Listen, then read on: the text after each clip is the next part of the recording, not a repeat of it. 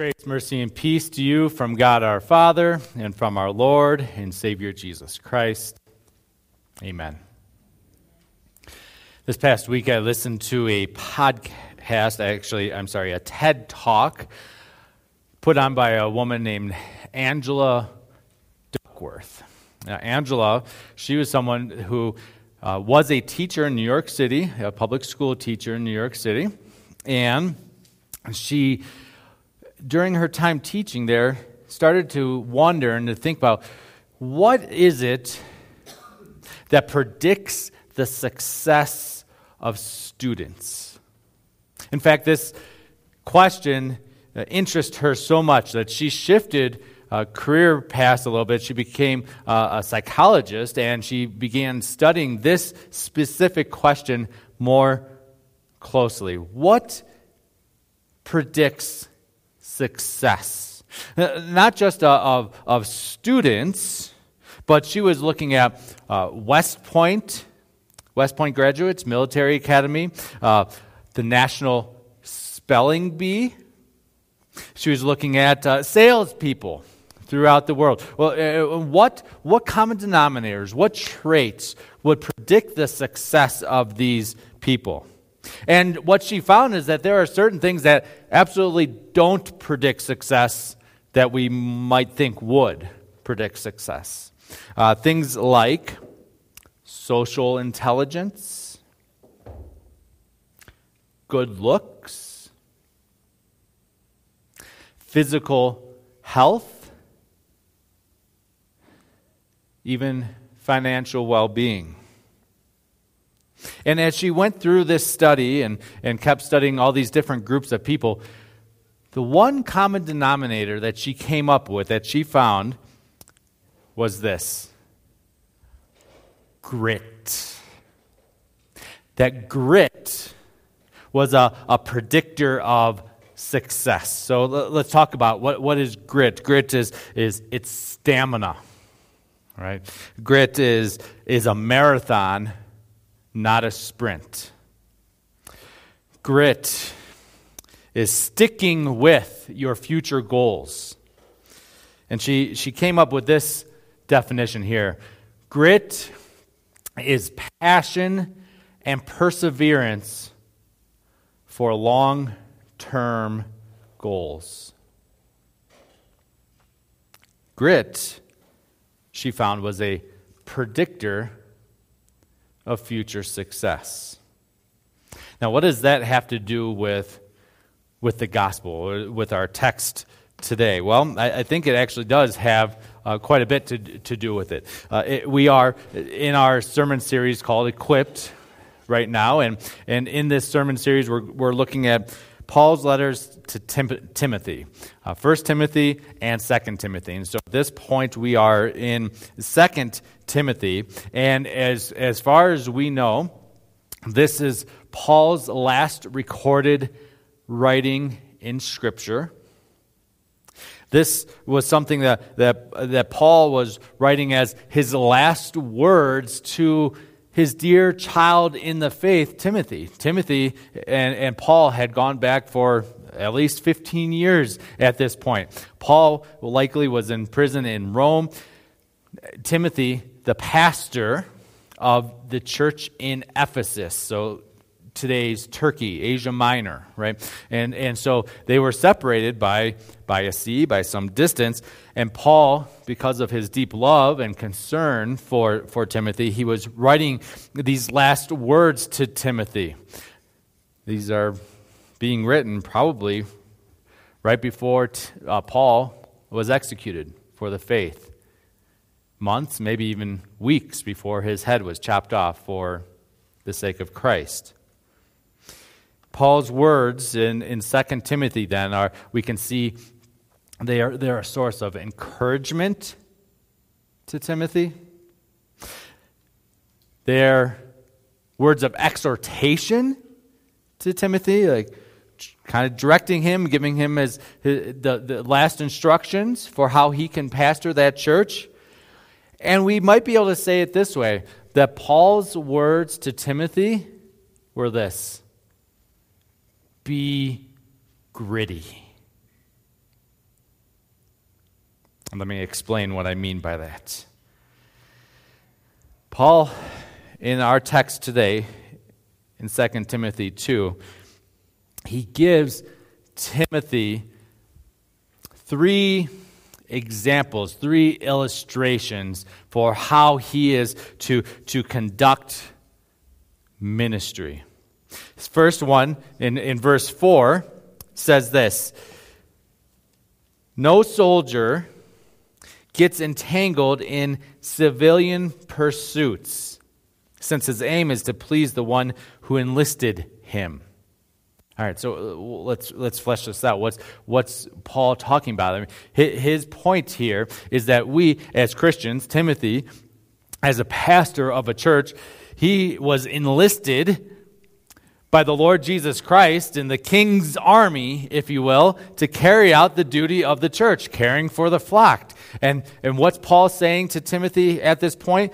Paul is saying, keep the main thing the main thing.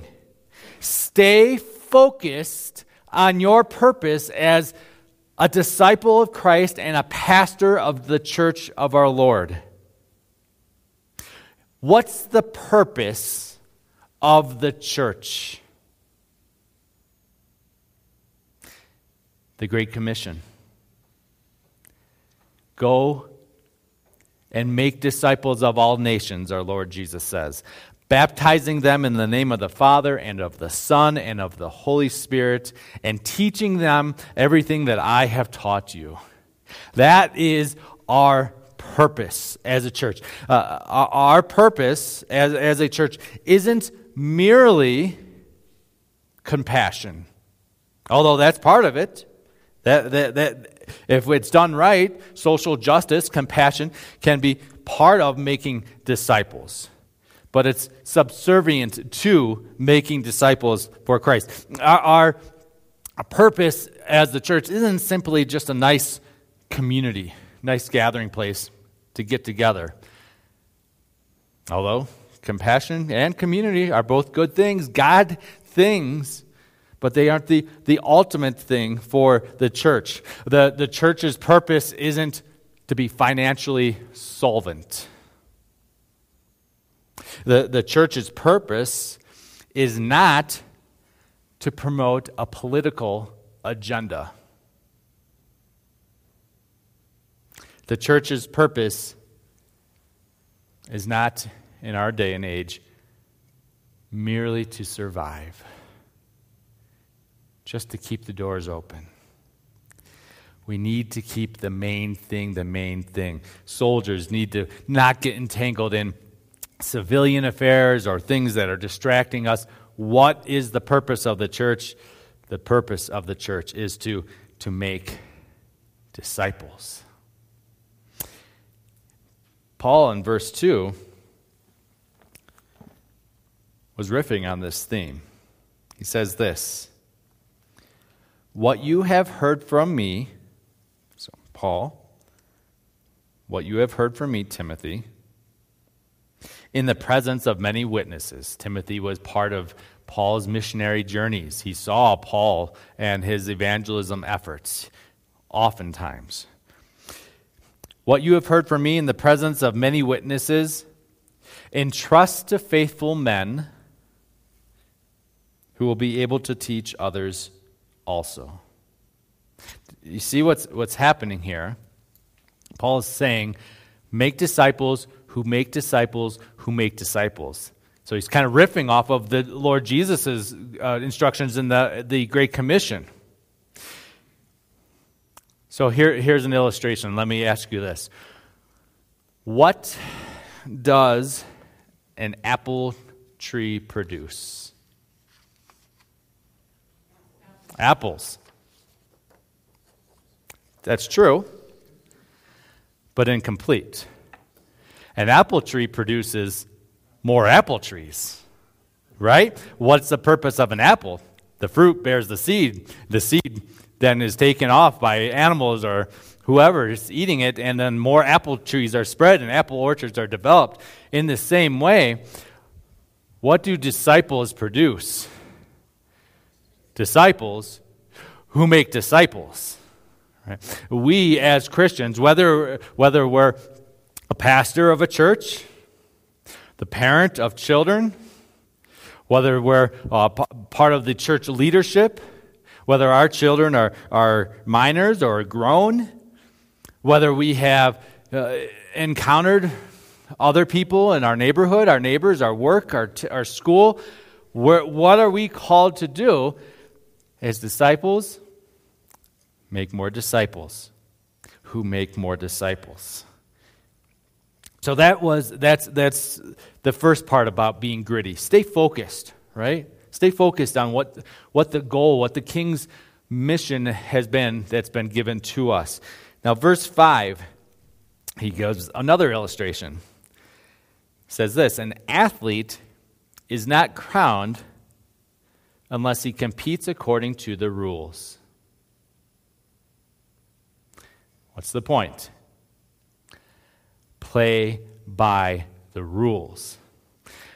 We have recently entered into the Major League Baseball's playoff series, right? Playoff time. And, and yay, Guardians, formerly Cleveland Indians, if you're not from Cleveland and don't know the name change. Yay, Guardians, who just won their, their uh, wild card series against Tampa Bay.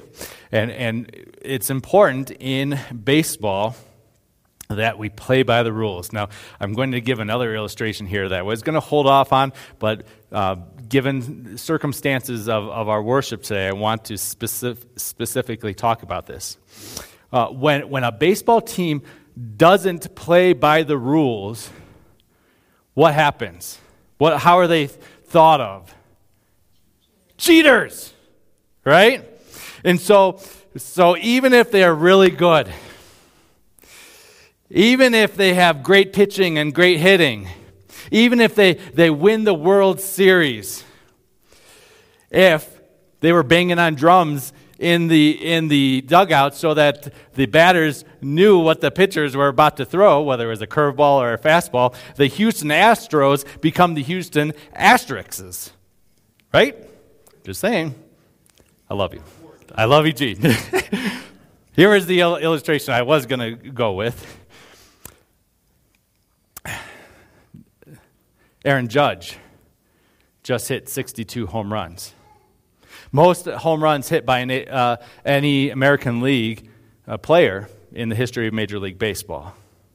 However, less home runs than Sammy Sosa, Mark McGwire, Barry Bonds. Who owns the record for most home runs hit in a Major League Baseball season? You might say Barry Bonds. I would say Aaron Judge. Why? Because he wasn't juicing. Like the other guys who were taking steroids, they were cheating, right? Doesn't and, and I'll also throw this in here. My Guardians are about to enter into a series against the New York Yankees, the evil empire, right? All those things you want to say about them. But Aaron Judge, I would argue, is the, the rightful owner of the home run record. Why? Because he didn't cheat. And if you disagree with me, that's okay. Uh, you also disagree with the Bible because it's right here.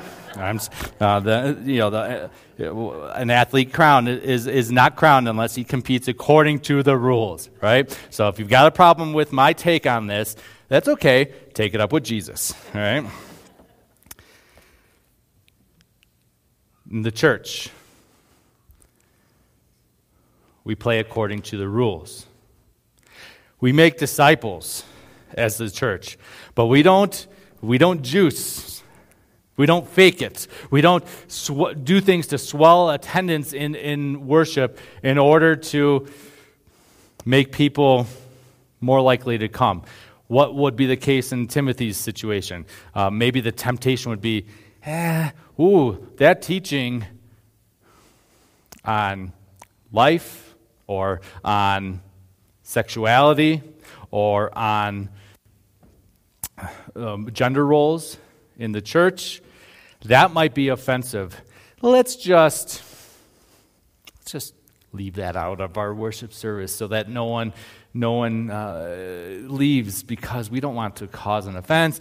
Really, it's all about Jesus, anyways. We'll just kind of skirt around that. Is that playing by the rules? I, don't think so. Or, or churches, unfortunately, look one way on Sunday morning. Everyone has their plastic smiles on, put on their Sunday's best. And then Wednesday staff meetings, behind closed doors, ugly underbelly of the church can come out. What are the church's rules to play by? Well, Ten Commandments is a good start. What else?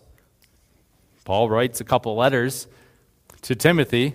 First and Second Timothy, along with Titus, are referred to as the pastoral epistles pastoral letters that says how church worship ought to look like. We can also look at the fruits of the Spirit love, joy, peace, patience, kindness, gentleness, on and on.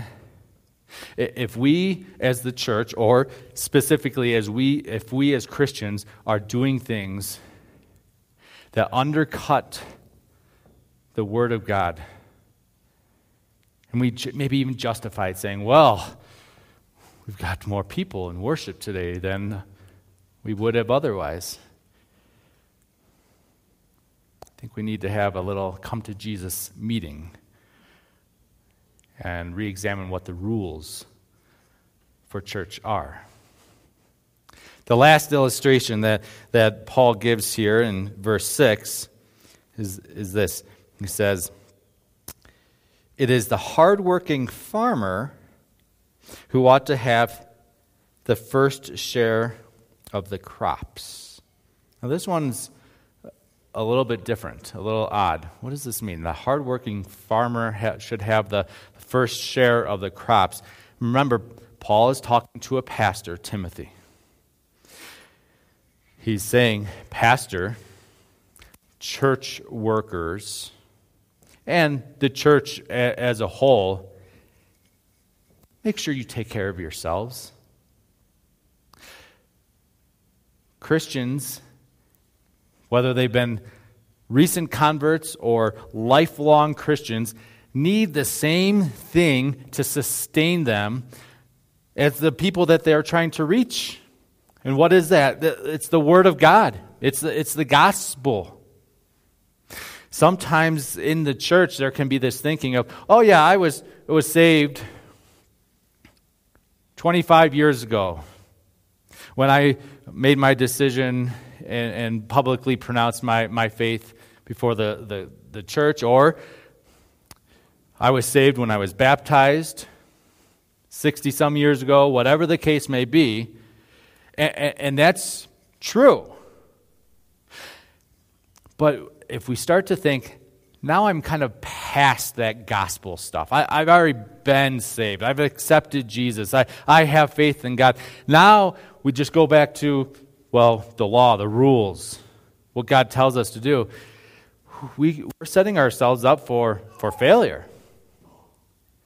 We need the gospel regularly. That's why we begin the worship service by once again confessing our sins and receiving the gospel through the absolution, through the forgiveness of sins. Uh, I didn't say it this way today, but I, as a called and ordained servant of Christ, therefore forgive you of all your sins in the name of the Father, Son, and Holy Spirit. Right? We, we, we need to daily live in that reality of the gospel, of how much we need God for our provisions, our daily bread, we need the forgiveness of uh, trespasses. This, this, is the Lord's Prayer I'm just stepping through here. We, we need His leading, we need His deliverance from evil. We need it always, especially those of us who are going about the work of our Lord and sharing the gospel with others. This doesn't say that the, the farmer needs to take the, the largest share of the crop or the, hoard it all to himself. But make sure, as you're working, church, that you stay in the Word. and that you receive nourishment from it.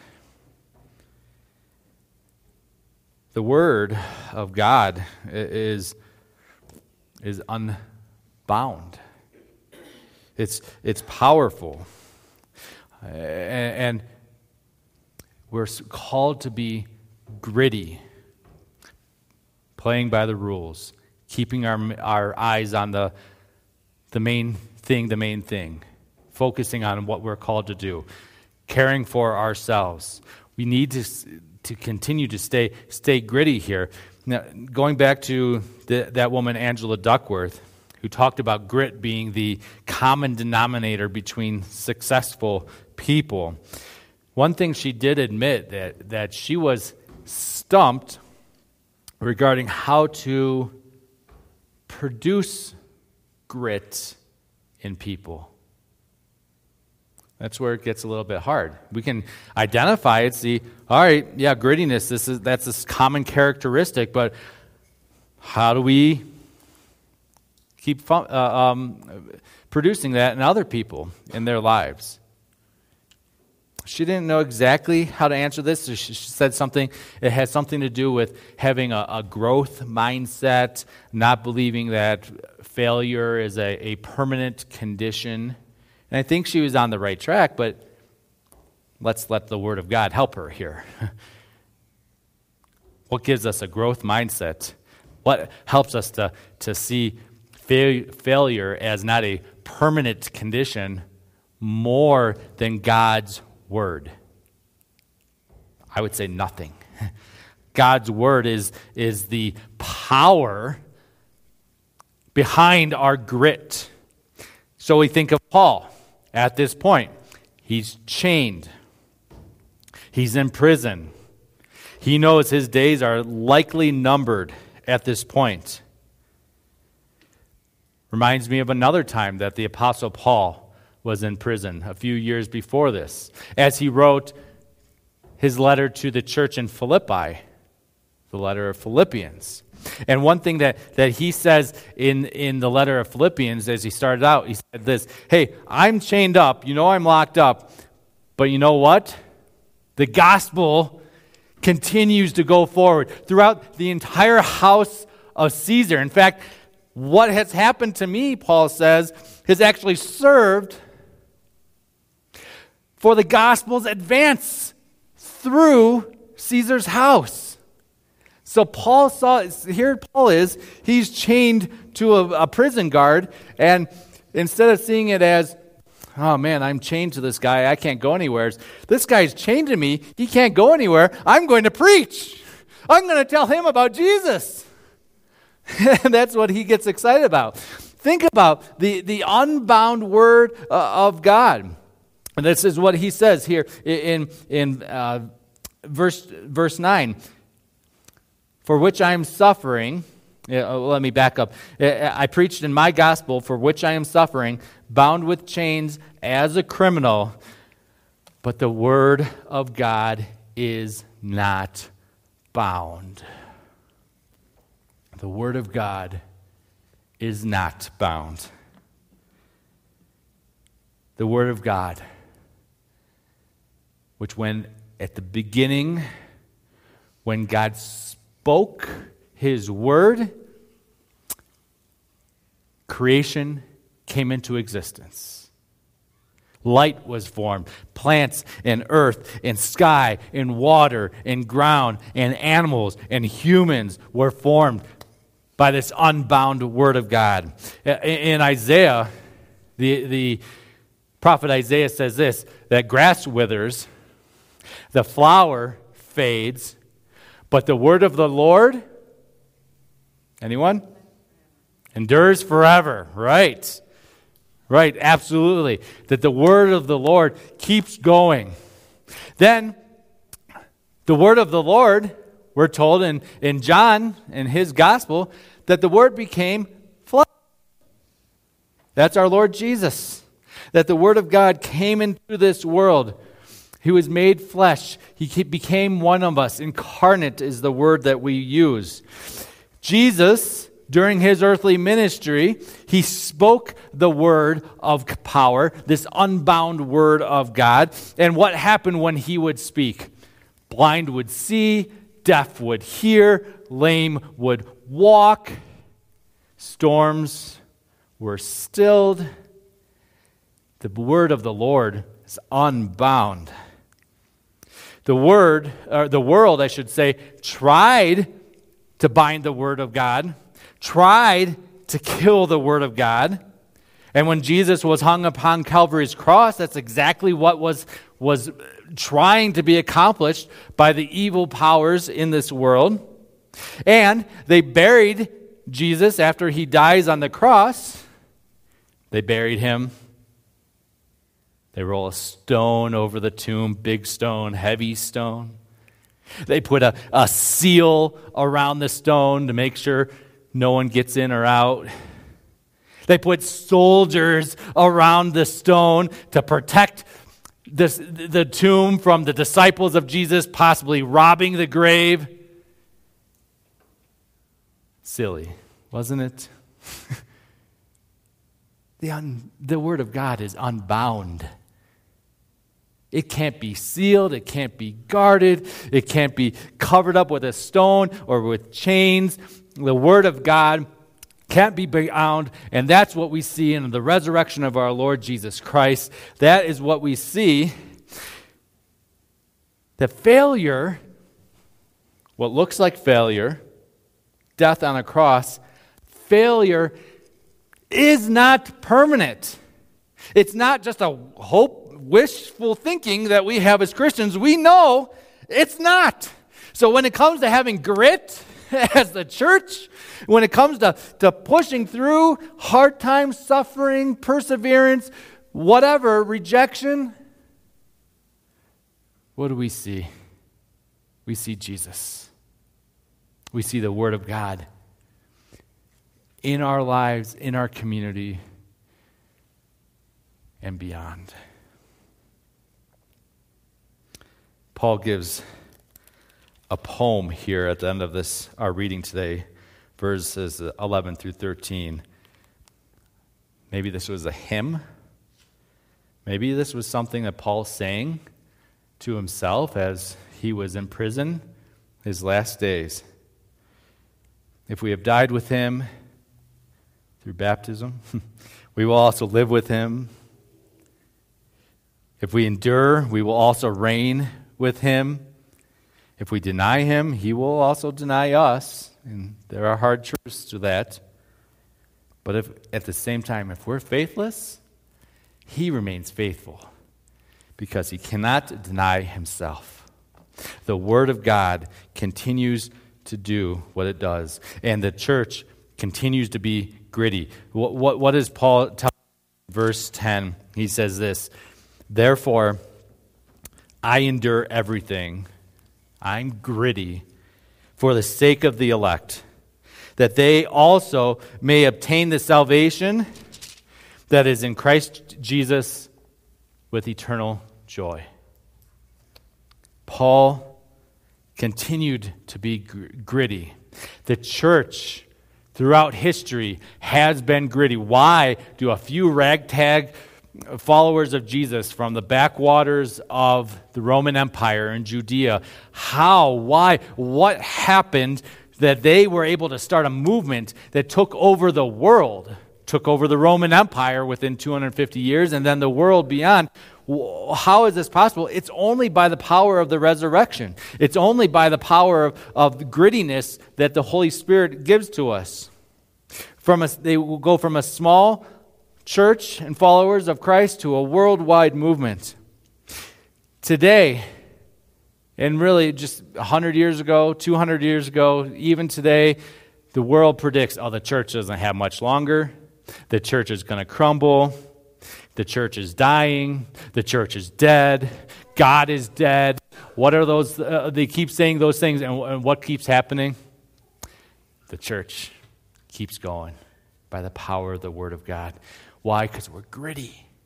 We're gritty. And even Christ Lutheran success in the past few years, there was a moment, there were times where we're like, whew, Is this where are we supposed to go? This is tough. We don't know what's happening here. This is painful. We're small. We're trying to, to, to pay the bills and keep the doors open. And the church tired, small, aging, yet gritty for the sake of the gospel. So much so that today, thanks be to God, we are in a place where we have a little bit more wherewithal uh, as the church.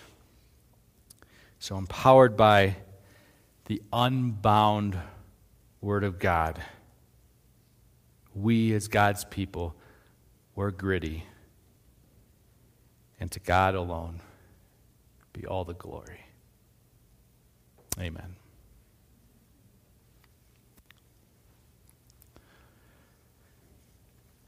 Now may the peace which passes all understanding keep your hearts and your minds in Christ Jesus. Amen. The Lord bless you and keep you.